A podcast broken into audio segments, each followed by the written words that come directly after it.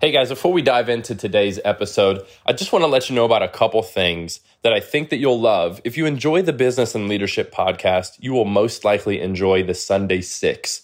The Sunday Six is a Sunday newsletter that I send out every week, and it includes six interesting things that you can read in under six minutes. You can subscribe by clicking the link in the show notes or by going to jaredgraybeal.com. Um, of course, if you don't enjoy it, you can always unsubscribe, but I always recommend checking it out. And then two other resources if you're really into business, leadership, self help, self growth. Uh, check out the self help book, which is a book that I published January 17th of this year, and the self help journal, which is a great practical guide to self awareness, which is arguably one of the greatest tools of leadership in today's world. Let's dive into today's show. This is the Business and Leadership Podcast with Jared Graybeal.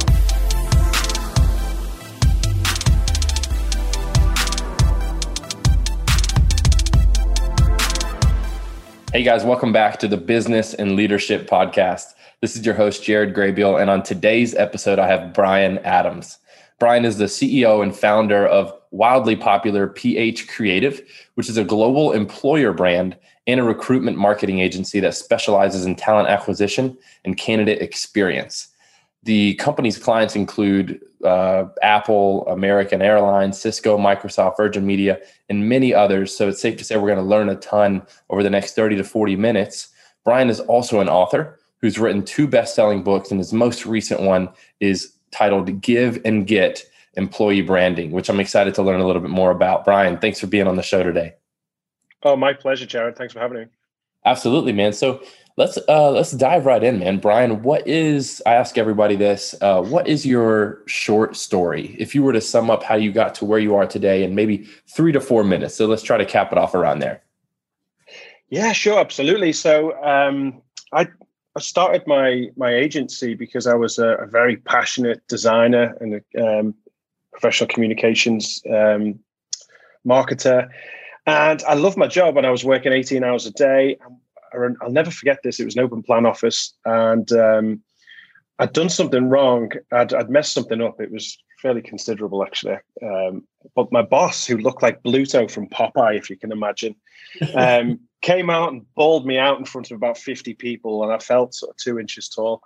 And uh, I didn't say anything, but I did stand up and walk out. And I started my agency the next day. Um, and basically, I wanted to grow a company um, and demonstrate that you can you can lead people with, without being mean.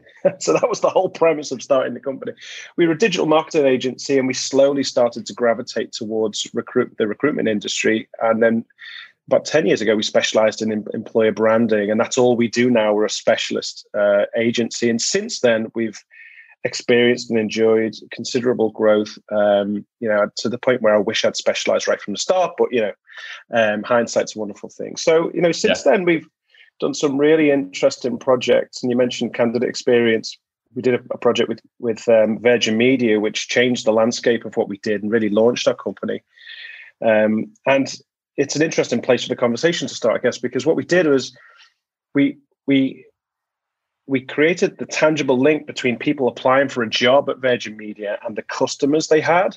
And what we identified was there was about um, 30,000 people a year having such a poor candidate experience at Virgin Media that they would go home and cancel their Virgin Media contract and move over to Sky, which is their nearest competitor. And Virgin didn't know that at the time. Um, we unearthed it, we corrected it, and released the case study, and that kind of launched us. Uh, that was the first sort of industry disrupting piece of work that we did because for the first time we'd quantified the value of poor candidate experience and highlighted so the fact that. Sorry, go ahead. Yeah, it was just uh, to, we highlighted the fact that anybody who touches your brand, regardless of the reason, um, has an impact and you know we had a tangible link like people were people who were applying for jobs at virgin who were customers at virgin were so annoyed at the the experience that they uh, had they were canceling their, their consumer contract you know yeah. so it's it was an interesting correlation wow i've never um thought too much about that on on a global scale i mean of course being a business owner myself i am always thinking about uh, the interview experience we don't want to leave people with a bad taste in their mouth Mm-hmm. because mm-hmm. if they don't get the job, we want don't want them to talk badly about us in the community. Um, exactly. but for a company like Virgin or Apple or American Airlines that have thousands of employees all over the globe, um, that can really put a uh, scuff mark on the brand image. And so, um, so that's really, really interesting. I'm excited to dive a little bit more into that. Um, so part of your story, you mentioned that about 10 years ago, you pivoted to specifically employer branding. How long ago did you start PH Creative? So we're 17 years old now. Okay. Agency. Yeah. That's awesome. And you literally, uh, you left your job because of a bad experience with your boss, right? Yeah, it didn't make me feel good at all. Um, you know, so I quit quite spontaneously and started the company the next day with with no clients from a bedroom, and um, yeah, it was it was a bit of a lonely first first twelve months to say the least. Hey, entrepreneurship can be like that in the first twelve months. Mm-hmm. Um, which is I find that interesting because a lot of entrepreneurial stories are a little bit more um, elaborate, I guess you could say. It's, you, know, you had been building up to this and you had been planning it and you were just waiting for the right moment. But for you, you, you just kind of got pushed off the, the ledge. Um, yeah. Was it something you were planning before that experience, like before that encounter with your boss, or were you just like yeah. forced into it? So it's something I'm very grateful for now. Obviously, um, I was 26 years old, and I was for a number of years, I've thought, you know, when I grow up one day, I'd like to start my own business. Uh, you know, and I get the feeling that, you know, if something hadn't have provoked me to sort of jump off, um, I would have daydreamed for a number of years in a job and just let the years go by. So very grateful for for that sort of emotional moment in time where I just thought, that's it, I can't do this. Uh, woke up the next day and you know, I just needed a new change. I couldn't face going into work, so I started a company. Yeah, and so you can pretty much consider that bad experience with your boss a, a, a streak of luck. Um, life life changing, absolutely pivotal yeah. in, my, in my life. Certainly, absolutely, yeah. Not everybody gets pushed in such a way to start their own thing. Mm-hmm. Um, all right, well, cool. Let's let's talk a little bit more about PH Creative before we dive into like practically what you guys do. What exactly is a quote unquote employer brand? Can you extrapolate on that for us?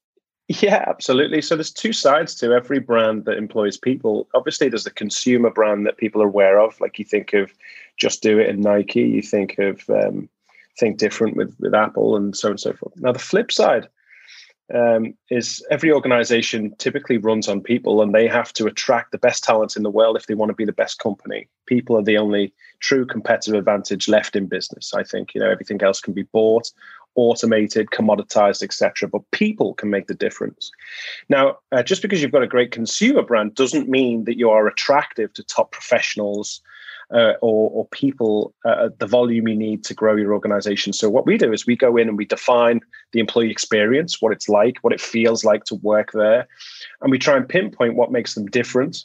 Um, construct messaging framework to make them relevant uh, and give them a point of difference which is which is unique to go to the marketplace and be competitive when when applying uh, when when trying to attract talent. So essentially we help organizations create a reputation in the marketplace as an employer. Yeah as some a place people would want to work. Exactly. Got it. That's awesome. Thank you for explaining that. So and i imagine this is really important in the tech space because that's a really competitive talent acquisition space. They're all fighting for the same people.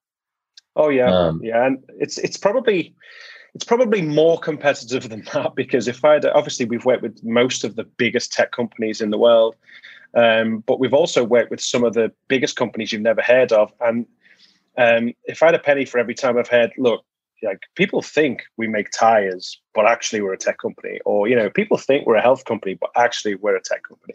Everybody's a tech company these days because the world is digital and, and most companies are built on technology. So we know a lot about that space. And you're right, it's not easy to get a developer or software engineer um, to get their attention such that they consider moving uh, moving jobs these days. Um, it takes a lot, and you've got to have something to really to, to offer them that's new and really uh, understand your audience to market to them in a way that gets their attention properly you know yeah that is really that's a great point that uh you know if you've got a large brand even if you're selling tires, you're, there's a ton of technology that goes into that now. So when people are graduating with their computer engineering degree or computer science degree, they're looking to go to Netflix, not Tire Kingdom. So um, somebody's got to bring them to Tire Kingdom. You know? yeah, and that's not always easy.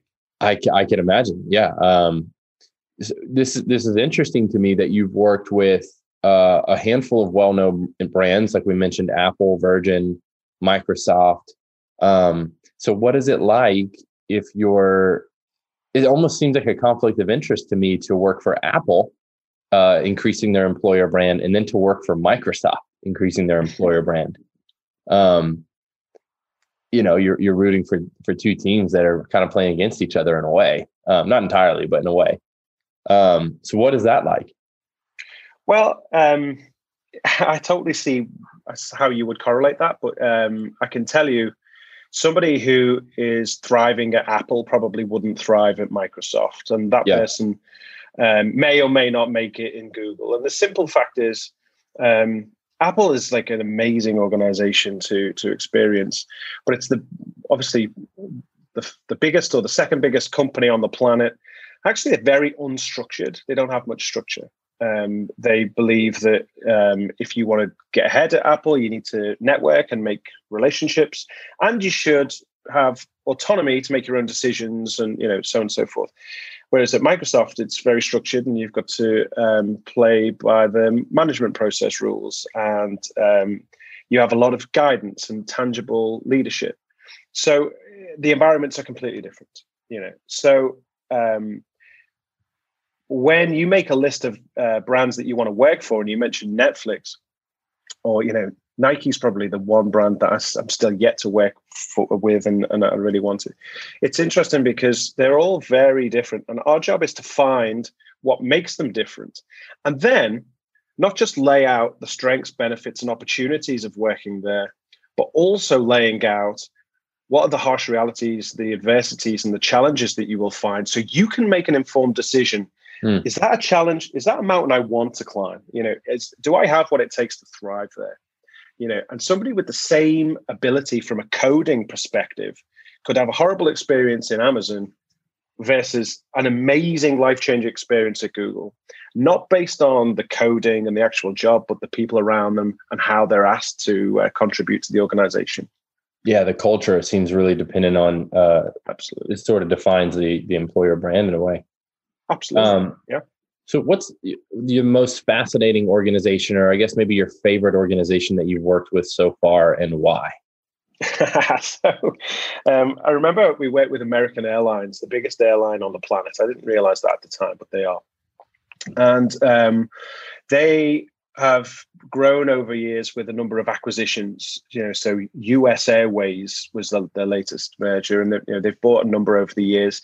Now, when you think about it, when companies merge, you're actually trying to to stitch together two different cultures, and that can give you challenges as you grow. Yeah. Like we don't do it that way. Well, we do it this way, and it can create divisions and so on and so forth.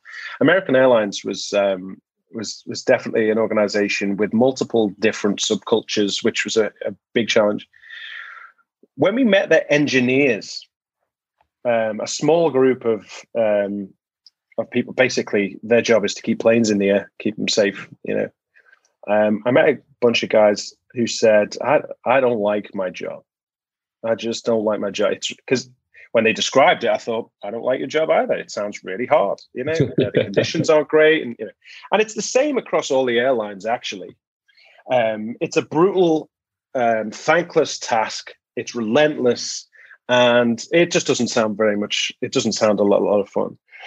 And I remember speaking to these guys, uh, and it, it was a workshop that we did, research, trying to sort of find what the culture is like in, in American Airlines, obviously.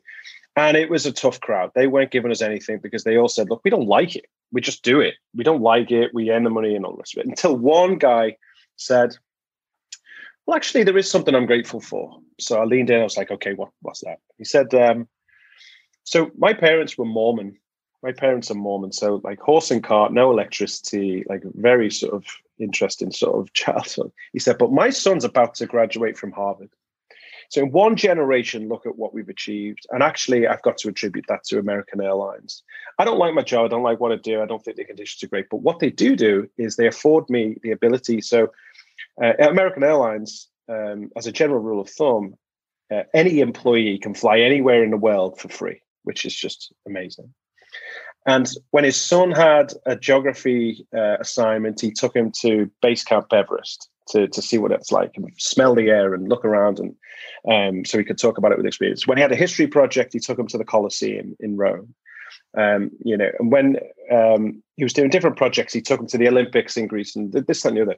Yeah. And he yeah. said, I gave him life experience that actually most people can't buy. And it changed his life to the point where he's just graduated from Harvard. And it makes me proud to be able to provide for my family in that way.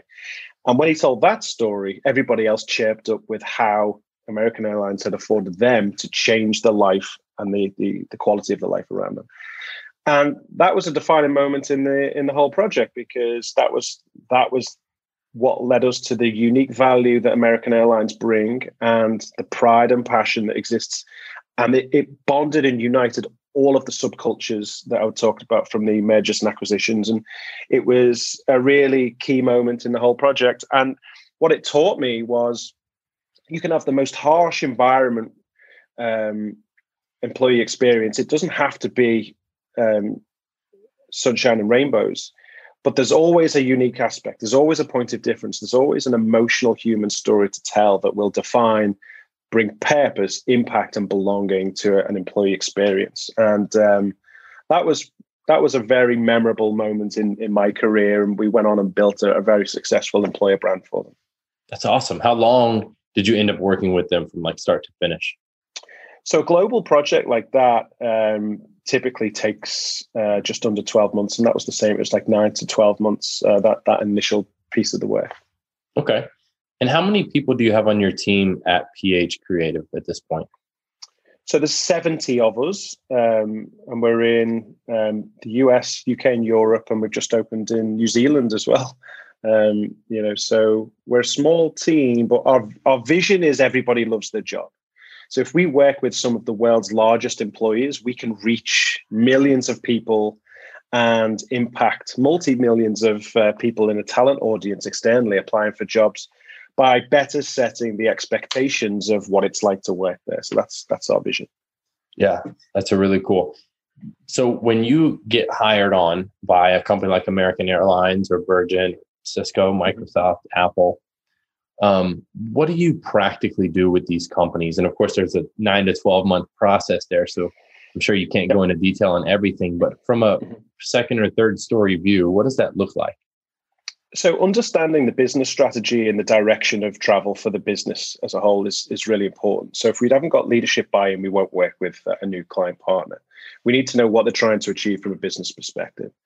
And then we'll look at, okay, so from a people point of view, um, what do, what's the employee view? What do they think of the organization? What's the leadership view, and what's the difference? Because there's always a difference. Leadership will tell you what they want the employee experience to be like and what they think it is on the best day.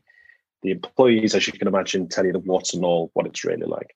And then we look at the market view. What are you up against from a talent perspective?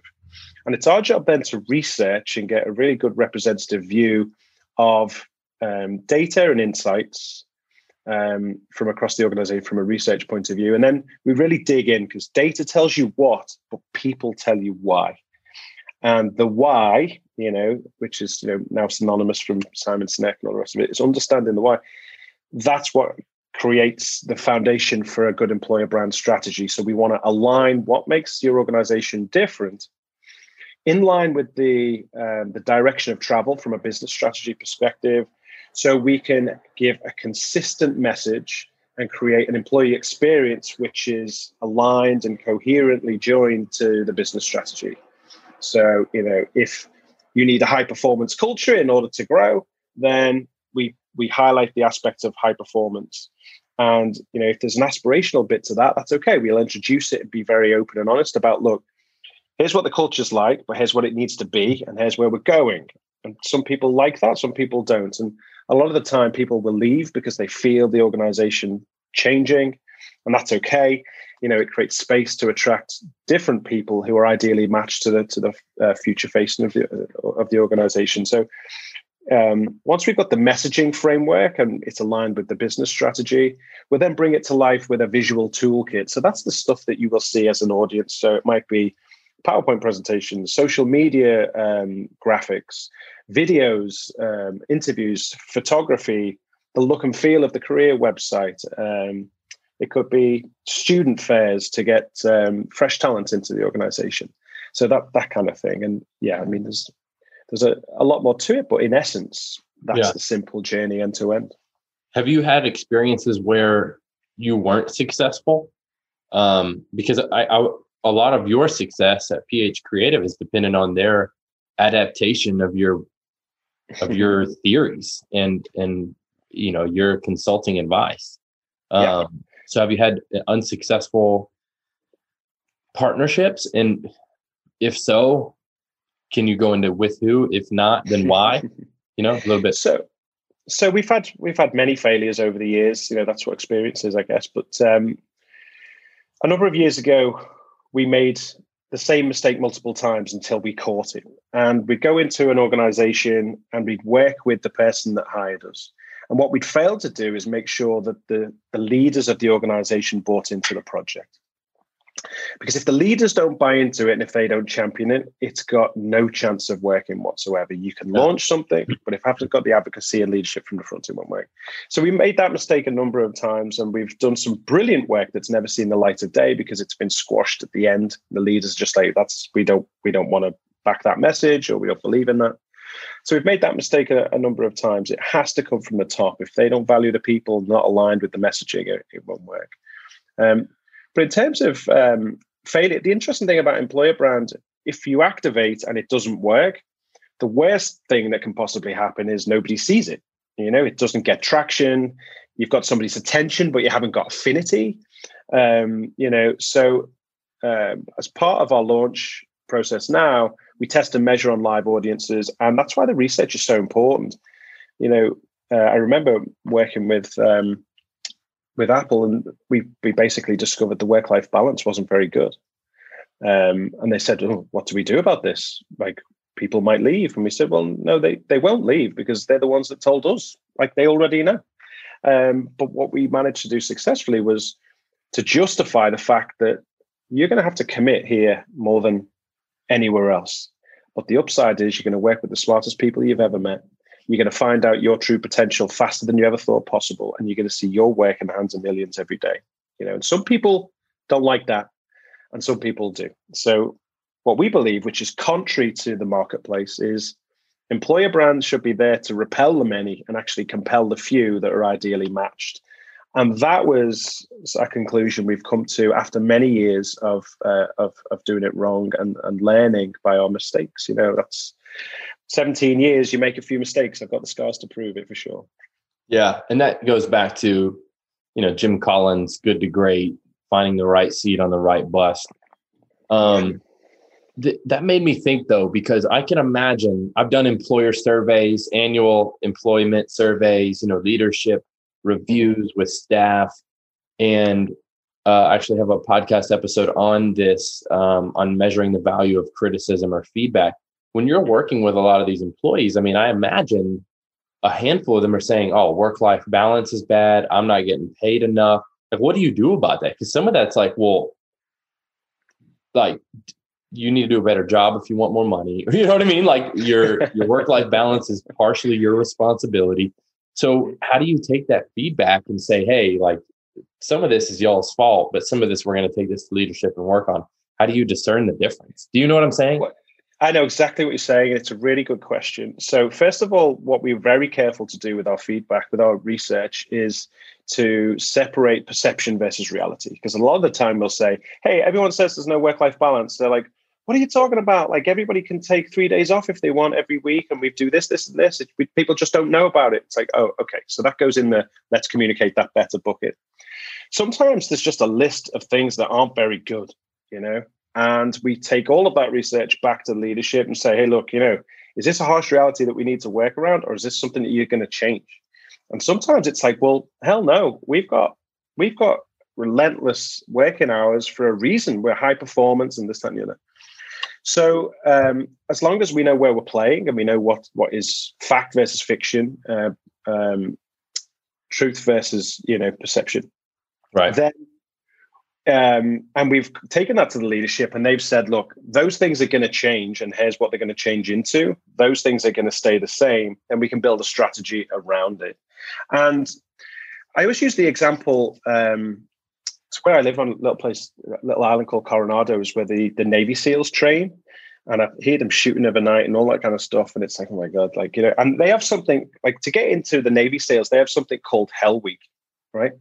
And that sounds pretty awful to me. So yeah. it's certainly enough to stop me wanting to be a Navy SEAL. Like, you know, I've never had aspirations anyway. But some people um, train for years in their youth leading up to the, the time where they can apply to be a Navy SEAL. And the reason that they lean in and want to be a Navy SEAL is to prove they've got what it takes to get through Hell Week and then to wear that as a badge of honor afterwards. Now, if that's not a harsh reality that they're leaning into and using to polarize an external audience, but also galvanize an internal audience, then I then I don't know what. I mean, that's the best example I can possibly think of. That's a universal example because just because it's a harsh reality doesn't need to mean it's a negative. It's yeah. just a it's just a truth. And all we're talking about here from a branding perspective and a reputation perspective is level setting expectations. And you know, the marketing industry is driven on strengths, benefits, opportunities, the sunny side of, you know, this is this is why you should choose us over competitors. With the talent uh, side of things, it's not like that at all. It's like, look, nowhere's great. Give me give me the highlights. Why should I cut? But um, what have I got to put up with? What do I need to know in order to thrive and survive and all of that good stuff? So that, you know, there's a very distinct difference there. Yeah. The I want to pivot for a moment and talk about your book, Give and Get Employee Branding. Um, my first question is Who is this book for? So, good question. so, any mid sized organizational leader who cares about people, first of all, most global brands that we work with they have a head of employer brand or a head of talent acquisition and typically um, this is a very useful book for, for those uh, for those people to read um, you know and you know, a, a part of this is for startup entrepreneurs. You know, when I started, I thought I was too small to care about this stuff. And what I've learned many years later is it's much easier to build the culture that you want to grow than to grow a culture and then realize, oh, I've got to change this because it's not right. Yeah. Um, you know, so any organizational leader who goes to bed at night hoping that people are doing what they're supposed to be doing in the way that they want them to do and feel impact purpose and belonging then this book will add some value to their to their day awesome and what would you say is a few of the main takeaways from the book if, if it's driven on five steps or eight messages like what are a couple of those things so the big premise um, is the give and the get. So traditional employer branding is just like advertising, saying, "Hey, you know, we're we're attractive as an employer. You should just you should should uh, um, apply for a job for us." We don't believe it's a magnet to attract. We believe it's a smart filter um, to educate. So that's that's the first that's the premise, and then the give and get is how to do that, how to lay out what you've got to offer, but um, your demands and expectations as an employer in return. So it's how to create that two-way value exchange rather than just uh, a one-way broadcast of of the positives, sunny side. Um, so we walk through that. A big part of the book is also about humanizing your brand. Um, so there's various storytelling techniques um, to use to um, to create more ambassadorship and advocacy because, well, you know, we, we all know that people do business with people they like. You know people want to work for an organization that they can like and respect um, and satisfy. I've said it a couple of times now the purpose impact and belonging. We all want to have meaning in our life so that's purpose. We all want to be able to contribute to something and make a difference that's impact. And belonging you know we want to feel accepted. We want to bring our whole self to to work um, you know so so that's the the idea of, of of of belonging so we walk through how to create an employer brand with the two way value exchange step by step um, to achieve a satisfactory end result. Um, you know, so it's it's it's as simple as that, really. Awesome. In your opinion, Bryan, what do you think makes a good leader? Like, if you had to choose one to three character traits, what would they be? That's a great question, and um, I think number one, and if you've asked this question on podcast episodes before, I'm sure I'm sure it's high up there. You tell me, is is empathy? Yeah, um, yeah.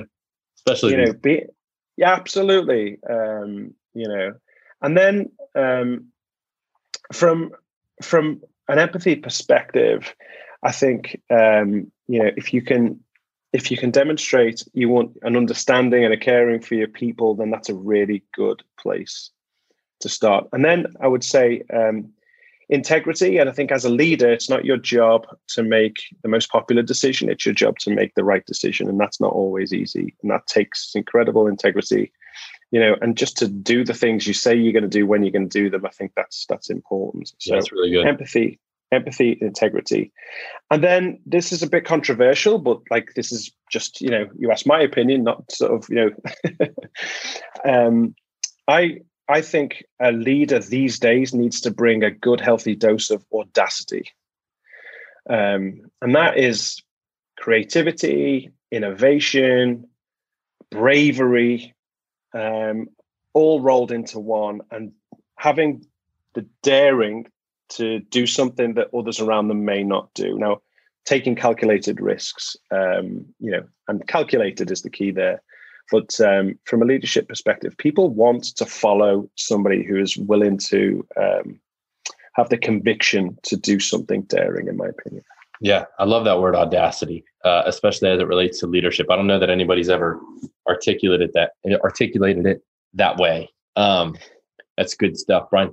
What about business? Let's talk a little bit about business. What do you think contributes the most to a business's success? If you had to choose one of these items, for example, mm-hmm which would it be? And we're talking about market timing, leadership, teamwork, market conditions, culture, product market fit, the business model, right? And there's, of course, a handful of other terms. But what one thing do you think sits at the top of that pyramid? So I think the only thing that can sit at the top of that pyramid is business strategy. Um, you know, and that really means that you've got to understand what business you're in. You know, and I I, I see a lot of business leaders in a lot of different sizes and different shapes of organizations, and it amazes me sometimes that um, you know sometimes they're lucky enough to be doing a, a good job, but they don't realize the shape of their business. They don't realize the business they're in. You know, and a, a little example of that is, um, you know, if if you've got ambitions to scale quickly, you can't expect to be profitable every year. You know, there is a tension between profit and growth. You have to be comfortable that you might not, you're not going to make profit. Then that, and that is then a decision you've made strategically. You know, um, you know, so that's just one example. And then, um, you know, from a strate- strategy point of view, so my my current top level strategy is around um, content, community, and technology. Every decision that anybody in my organization makes is is it going to contribute to the size of our community and the value of our community? Is it going to uh, improve the quality of the content we produce? And are we making best use of technology to the point where if we're not, why not? And like, is there a, is there a gap where we should be filling and like we build our own? So for me, without without strategy, uh, everything else is just noise. You know, deliberately going where you want the organization to go. I love it. Everyone usually has a slightly different answer. So it's always an interesting question to ask. A couple more rapid fire questions before we close out today, Bryan. Uh, if you had to choose to work for one company, who would it be? Oof, um, I'm going to say I'm going to say Nike just because um, it's. You seem to be pretty into Nike. Yeah, it's just um, I read Phil Knight's book a while ago. So good. Um, it's it's fantastic. I love their origin story and it's been aspirational and it's also a part it's been a part of every chapter of my life you know there's i've got a pair of nikes for every sort of decade and you know okay it's just yeah there's an emotional and nostalgic connection with nike i love it um what is your favorite book if you were to make a book recommendation what would it be um Black Box Thinking um, by Matthew Syed. Uh, it's a very interesting book that makes you think differently about the world around you and how people make decisions and how um, relationships affect uh, communication. And the, the correlation to to business is just is fantastic. Black box thinking. Sounds intriguing. Uh what was in these last two i got to give credit to tim ferriss because i got these from his podcast and i use them almost every show. If you what, what's one of the best purchases you've made for under a hundred dollars in the past six months or less? Oh what a great what a great question. What a fantastic question. Um do you know i think it's my um i think it's my blender. I think it's my blender because it allows me to um, improve the nutritious sort of lifestyle I want to lead, but really quick. You know, what is it? A bullet or something like that? It's yeah. It's the um, what's it called? Is it Magic Bullet or the yeah? It's it's one of those that that brand. Yeah. Okay. Last question, man. If you could put anything on a big blank billboard on the busiest intersection that you know of, what would it say? So we're talking general life advice for people, and you know, you're, you're sending a message out to a, the world. Um, I think it would be something like dare to think bigger. Um, because when I look at the right, my company's 17 years old, and if if I lost everything today, I'm very confident I could grow the business to the same size in less than two or three years. Um, and when I look at why that is the case, it's because my strategic plan at various points in my career have has has actually um, prohibited the growth. You know, because I haven't thought bigger. Since I've started to think bigger, I've achieved bigger. Awesome. Dare to think bigger with Bryan Adams from PH Creative. Bryan, thank you for being on the show today. Uh, I know you've got two books out. You've got PH Creative. What are some of the best ways for people to find information about you and about your books? Yeah, so everything's um, available on ph-creative.com. Uh, I'm always on LinkedIn. I think it's Bryan Adams with a Y, um, number one, uh, if you want to search for that, or, or Bryan Adams PH Creative. Uh, or just go straight to Amazon, um, buy my book, and leave a review, and I'll find you. awesome. I'll put the links in the show notes as well for the audience. Thanks again for being on the show, Bryan, today. I'm sure the audience learned a lot. I know I did. As an employer, I'm excited to implement some of the stuff that you've taught me today. Uh, until next time, man, have an awesome day. Thanks a lot, Jared. That was that was a lot of fun. Thank you.